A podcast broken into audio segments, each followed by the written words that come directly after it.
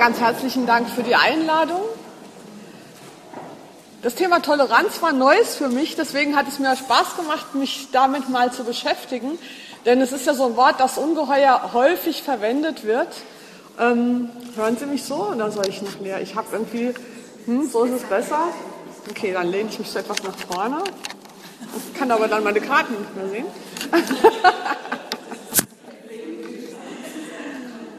Toleranz tolerant sind wir wahrscheinlich alle oder bilden uns das zumindest ein oder wären es gerne. Toleranz bedeutet ja, dass man etwas duldet, zulässt, was fremd ist, was eine andere Überzeugung hat als die Überzeugung, die man selber hat, andere Handlungsweisen, dass man die toleriert, dass man sie zulässt, obwohl man sie nicht teilt. Und die Frage ist, ist Toleranz was Gutes oder ist es was Schlechtes? Wo sind die Grenzen der Toleranz? Wo soll man tolerant sein und wo ist dann aber auch mal Schluss mit der Toleranz? Ist es nicht alles Relativismus, wenn man alle Meinungen einfach so nebeneinander stehen lässt? Viele Menschen haben das Bild von sich selbst oder äh, dass sie sagen, richtig wäre es ja, dass man im Prinzip schon tolerant ist, aber eben nur bis zu einer gewissen Grenze und wenn die überschritten ist, darf man nicht mehr tolerant sein. Das ist natürlich eine etwas unbefriedigende Art, das zu sehen, weil dann sich ja unmittelbar die Frage stellt, wo ist denn dann diese Grenze und wer legt das fest? Ähm, außerdem finde ich jetzt diese Definition auch nicht so befriedigend, weil eigentlich ist das ja keine Herausforderung. Also Dinge zu tolerieren, die nur etwas anders sind als das, was man selber für richtig hält, aber die eben die entscheidende Grenze nicht überschreiten, das ist ja keine große Kunst. Die große Kunst fängt hier erst da an, wo man äh, Sachen völlig falsch findet und die dann eventuell dennoch tolerieren soll. Alles andere, also die relative Aufgeschlossenheit gegenüber Unterschieden, das würde ich jetzt mal abheften unter normaler Höflichkeit. Ähm, natürlich gibt es auch in unserer Gesellschaft noch Gruppen, die sehr engstirnig sind, die sehr darauf bestehen, dass nur das, wie sie es machen, richtig ist. Aber ich glaube, eine Kritik daran können wir uns hier sparen, weil wir, ich gehe davon aus, alle zu, zu diesen engstirnigen Gruppen der Bevölkerung ohnehin nicht gehören. Also ich will das Thema Toleranz sozusagen ein bisschen ähm, auf eine höhere Ebene stellen, also auch Fragen, die uns vielleicht selber betreffen. Also wie, hält sich, wie verhält sich das mit der Toleranz, wenn es um echte Konflikte geht? Um Bekenntnisfragen, wie wir in der religiösen Tradition ja auch sagen würden, ne? um die Fragen des Bekenntnisses, wo man eben nicht mehr tolerant sein kann, weil es die wirklich wesentlichen Dinge betrifft, weil es Gott betrifft. Die Toleranzedikte sind ja auch häufig von, äh, in Bezug auf religiöse Praxis erlassen worden in der Geschichte. Es ging äh, vor allen Dingen darum, äh, ob in einem Staat andere religiöse Praktiken toleriert wurden als die des Königs, des Herrschers oder der Mehrheitsgesellschaft, wie wir heute vielleicht sagen würden. Und das ist auch schon der erste Punkt, der im Zusammenhang mit dem Begriff Toleranz ins Auge fällt. Tolerant zu sein setzt voraus, dass man an der Macht ist. Nur Menschen, die Macht haben, nur Institutionen, die Macht haben, müssen sich überhaupt die Frage der Toleranz stellen. Denn wenn ich ohnmächtig bin, ist es eigentlich ganz egal, ob ich tolerant bin oder nicht. Selbst wenn ich intolerant bin, kann, stört das ja auch niemand weiter, weil ich ja nicht die Macht habe, entsprechend was zu verbieten oder zu unterbinden. Also nur wer die Macht hat, kann und muss eventuell tolerant sein. Das heißt, dieser Toleranzbegriff, wenn man ihn verwendet, enthält in sich schon eine Vorstellung von normal und unnormal. Also die Normalen, die die Mehrheit repräsentieren, sind eventuell den Unnormalen der Minderheit gegenüber tolerant. Und äh, das ist natürlich eine problematische äh, Sache und eigentlich vielleicht in Demokratien gar nicht mehr nötig. Deswegen ist der Toleranzbegriff auch sehr umstritten. Zum Beispiel hat gerade kürzlich im äh, Deutschen Pfarrerblatt Klaus Beckmann einen Artikel geschrieben und darin eben die Frage gestellt, ist Toleranz in einer freien Gesellschaft wirklich nötig oder ist sie ein Relikt aus obrigkeitsstaatlichen Verhältnissen? Und er ist der Meinung, eigentlich bräuchten wir heute in modernen demokratischen Gesellschaften den Toleranzbegriff nicht mehr, weil unsere gesellschaftlichen Verhältnisse ja demokratisch hergestellt sind. Das heißt, die Menschen sind alle daran beteiligt, wie diese Gesetze zustande kommen.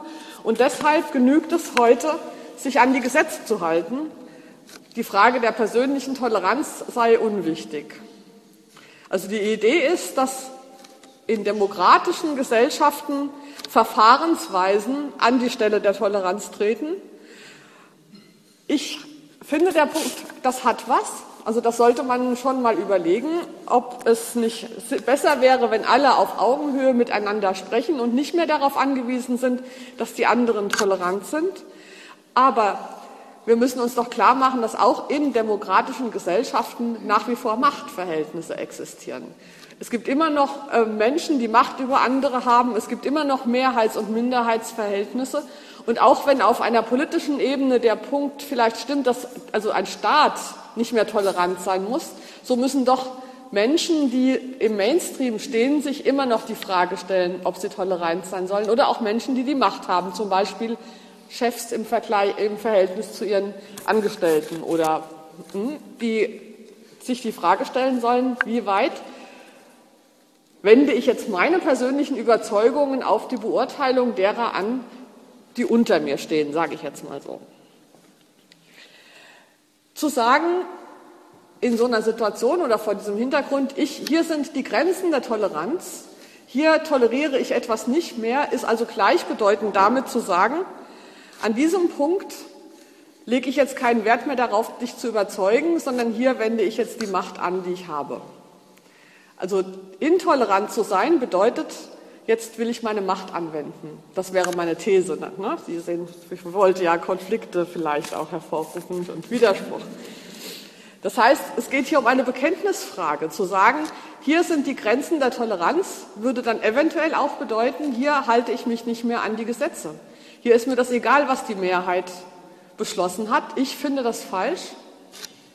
Da bin ich nicht mehr tolerant. Da kann, können Sie sich ja mal überlegen, gäbe es, was wären solche Punkte?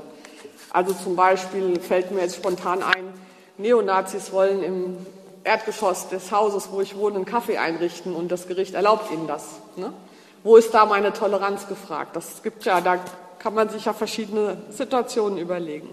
Also es, ich bin der Meinung, es kann schon manchmal äh, notwendig sein, intolerant zu sein, aber es ist eben nicht so einfach, diese Grenze zu, zu ziehen. Und man hat als, also wie gesagt, diese Frage stellt sich ja nur, wenn ich die Macht habe, wenn ich die Mehrheitsposition repräsentiere. Ähm, eine Grenze der eigenen Toleranz zu ziehen, birgt immer die Gefahr, dass man jetzt das, was man selbst für normal hält und die eigenen Gewohnheiten übertragen will. Ne? Also zum Beispiel so, so, eine, so eine Sache wie, ähm, vielleicht wäre ich dafür, Burka tragen zu verbieten, weil ich das unmöglich finde, wenn Frauenkörper nicht in der Öffentlichkeit sichtbar sind. Aber irgendwie bin ich zurückhaltender damit, Stöckelschuhe zu verbieten. Nur mal so. Weil an die einen bin ich gewöhnt und an die anderen nicht.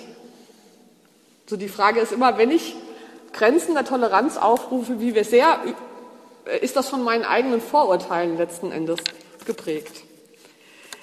Ich finde ähm, im Zusammenhang ähm, mit Toleranz wichtig zu sehen, dass wenn ich sage, ich bin tolerant, ist das kein Urteil über die Wahrheit dessen, was die anderen machen. Also wenn ich zum Beispiel sage, ich bin tolerant gegenüber ähm, Neonazis, dann ist das nicht die Aussage, das, was die Neonazis machen, hat ein Stück Wahrheit, ne? sondern es ist nur der Verzicht darauf, sie nicht zu verfolgen oder nicht zu unterbinden, obwohl ich sie falsch finde. Wie kann man jetzt also damit aus diesem Dilemma rausgehen, kommen, dass manche Sachen einfach grundsätzlich falsch sind, unserer Meinung nach, als Bekenntnisfrage falsch, dass wir es nicht tolerieren können. Auf der anderen Seite wir aber nicht unsere Macht ausspielen wollen, wir nicht in diese Falle laufen wollen, dass wir nur unsere eigenen Vorurteile da manifestieren. Und ähm, ich finde, eine ganz tolle Antwort gibt es in ähm, in der Sternenflotte. Ich weiß nicht, wer von Ihnen vielleicht Fan von Star Trek ist, also dieser Fernsehserie Raumschiff Enterprise. Für die, die es nicht kennen, vielleicht gibt es, das ist zwar ungeheuerlich, dass das manche nicht kennen könnten, aber kann, kann ich eigentlich nicht tolerieren. Aber ich erzähle es Ihnen. Sternenflotte, Raumschiff Enterprise ist ja eine Gesellschaft, wo ähm, also verschiedene ähm, Spezies in der ganzen Galaxie sich gemeinsam zusammengeschlossen haben zu einer Überzivilisation. Und die schicken eben Raumschiffe auf fünf Jahre lange Missionen ne, an Orte, die nie ein Mensch zuvor je gesehen hat. Und dabei begegnen die anderen Kulturen logischerweise. Und es gibt in der Sternenflotte für äh, eine erste Direktive, also das aller, alleroberste Gesetz der Sternenflotte ist, man darf sich nie in das, was in fremden Kulturen passiert, einmischen. Die Nicht-Einmischung, also die, die, Pflicht dazu, alles zu tolerieren, was einem so im breiten Universum begegnet, ist die oberste Direktive der Sternenflotte. Und das bringt natürlich diese Menschen auf dem Raumschiff häufig in ähm, Schwierigkeiten, in moralische. Ne? Dann kommen sie zum Beispiel in eine Gesellschaft, wo alle Menschen, die 60 Jahre alt werden, zum Selbstmord gezwungen werden, zum Beispiel. Ne? Und das können sie vielleicht mit ihren eigenen moralischen Werten nicht äh, in Übereinstimmung bringen. Und interessant finde ich, wie das Problem gelöst wird. Ähm, und das Problem wird so gelöst, dass diejenigen Mitglieder der Sternenflotte, die sagen, also das kann ich jetzt überhaupt nicht tolerieren, da muss ich jetzt diese Aufständischen unterstützen zum Beispiel, ja, die sich dagegen wehren, die haben diese Möglichkeit, die können eingreifen, aber sie müssen die Uniform der Sternenflotte vorher ausziehen. Sie müssen also sozusagen auf die Insignien der Macht verzichten und als ganz normale, einfache Menschen können Sie dann machen, was Sie wollen. Also können Sie zum Beispiel auch eingreifen in diese anderen Kulturen und sich da an diesen Konflikten beteiligen. Und das finde ich eine ziemlich gute Idee, auch für uns selbst im Umgang mit Situationen, wo wir nicht mehr tolerant sein können oder wollen, ähm, diese Möglichkeit haben wir uns dann einzumischen, wenn wir wirklich darauf verzichten, die Macht, die wir haben, anzuwenden oder auszuspielen. Ähm, was bleibt uns dann übrig, wenn wir keine Macht mehr haben? Dann bleibt uns das Reden, dann bleibt uns ähm, die Auseinandersetzung mit dem Problem und mit den anderen Menschen, aber eben wir sind gezwungen, diese Auseinandersetzung auf Augenhöhe zu führen. Wir können nicht sagen, aber wir sind hier die Mehrheit, aber wir sind hier die Deutschen, aber wir sind hier die, die sowieso Recht haben, schon immer, und du bist nur eine Minderheit, wo kommst du denn überhaupt her und so weiter, sondern wir müssen uns auf die gleiche Ebene begeben und dann spricht nichts dagegen, auch Konflikte hart miteinander auszutragen und sich auch wirklich zu streiten. Das ist jetzt natürlich die Idealvorstellung. Wir haben nicht so eine schöne symbolische Handlung, wie ich nehme mein Offiziersding ab, pfeffer es auf den Tisch und sage, jetzt gehe ich in den Kampf. Aber man kann es natürlich dennoch übertragen. Ja? Ähm, auch beim Verzicht auf Macht, der die Voraussetzung ist für eine mögliche Auseinandersetzung, ähm, geht es dann eben auch nicht mehr um normal und anders, sondern geht es um ich und du. Dann bin nicht mehr ich die Normale, die tolerant ist der Minderheit gegenüber, sondern sind wir zwei, die unterschiedliche Meinungen haben und die sich darüber auseinandersetzen müssen. Und dann ist nicht mehr von vornherein klar, wer gewinnt. Wenn die Mächtigen aufhören, tolerant zu sein, dann ist klar, wer gewinnt. Die Mächtigen, weil sie haben ja die Macht. Dann ist das Gespräch am Ende, dann gibt es keine Diskussion mehr. Wenn aber zwei auf Augenhöhe miteinander ringen, ja, um das, was noch tolerierenswert ist und das, was nicht ist, dann ist nicht von vornherein klar, wer gewinnt. Dann muss ich mich auf, einlassen auf diese Beziehung zu der anderen Person und letzten Endes muss ich dann das Risiko eingehen, dass am Ende vielleicht ich überzeugt worden bin. Ja, ich kann nicht von vornherein wissen, dass ich gewinne und mich durchsetze, weil ich ähm, auf ja, meine Sternenflottenuniform eben verzichtet habe. Die, äh, ich habe zusammen mit anderen Frauen, ja klar, so ein kleines Büchlein auch geschrieben, das heißt ABC des guten Lebens. Und wir haben darin Begriffe gesammelt, von denen wir glauben, dass sie wichtig sind für ein gutes Leben für alle Menschen. Und wir haben lange überlegt, ob wir sowas wie Toleranz zum Beispiel da auch reinnehmen sollen. Oder wir haben über interreligiöse Zusammenarbeit oder interkulturelle Multikulturalismus und das haben wir alles verworfen, weil wir sagten, das sind alles Wörter, die wir in so einem ABC gar nicht brauchen können. Und das, was wir dann reingenommen haben, war das äh, Wort des intervitale Gespräche. Also nicht Gespräche zwischen Religionen. Religionen können sich nicht miteinander unterhalten. Menschen können sich nur miteinander unterhalten. Auch Kulturen können sich nicht miteinander auseinandersetzen. Menschen können sich miteinander auseinandersetzen und die gehören zu unterschiedlichen Kulturen, unterschiedlichen Religionen. Sie haben eine unterschiedliche persönliche Geschichte, da fließt ganz vieles ein. Sie haben unterschiedliche Leben. Und diese beiden Leben bringen Sie in Ihren Gesprächen zueinander. Und da geht es nicht darum, ob Sie tolerant sind, sondern da geht es darum, ob Sie aneinander interessiert sind. ob sie daran interessiert sind, warum die andere anders ist, warum die andere eine andere Ansicht hat, zum Beispiel zur Frauenemanzipation, warum die andere eine andere Ansicht hat, zum Beispiel über alles, worüber wir uns Gedanken machen können. Diese intervitalen Gespräche sind meiner Meinung nach zukunftsweisend. Das ist auch eine Alternative zu dem, diese ganze Diskussion über Toleranz und deutsche Leitkultur und so weiter wird ja immer geführt vor einer falschen Alternative. Es wird so getan, als hätten wir die Alternative auf der einen Seite universelle Wahrheiten zu verkünden, ja, wie zum Beispiel der Mensch an sich ist so und so und deswegen geht es gar nicht, wenn, ja, das ist, die Wissenschaft hat das doch festgestellt oder das weiß doch, also universell gültige Wahrheiten, die beanspruchen, für alle Menschen zu gelten und die durchgesetzt werden müssen mit Macht, also zum Beispiel durch Gesetze. Auf der anderen Seite steht der Relativismus. Das ist dieses Schreckensbild, dass wir alle nur nebeneinander herleben. Die einen machen das, die anderen machen das, die anderen machen das. Ähm, und da können die ungeheuerlichsten, völlig schrecklichen Sachen passieren, weil immer die einen sagen, das geht uns doch gar nichts an oder das ist doch deren Kultur. Das haben die halt schon immer so gemacht, wir machen es halt anders, aber wir leben nebeneinander her. Und es wird immer, und die beiden Seiten sozusagen bekämpfen sich, ja. Die einen werfen den anderen zu, ihr wollt ähm, den vielen Differenzen auslöschen und eine allgemeine Wahrheit äh, ausschütten und die anderen sagen, ihr wollt, ihr seid ja nur Multikulti, Relativismus, ihr habt ja überhaupt keine eigenen Überzeugungen mehr. Ähm, wo ist denn da sozusagen noch die Wahrheit zu finden?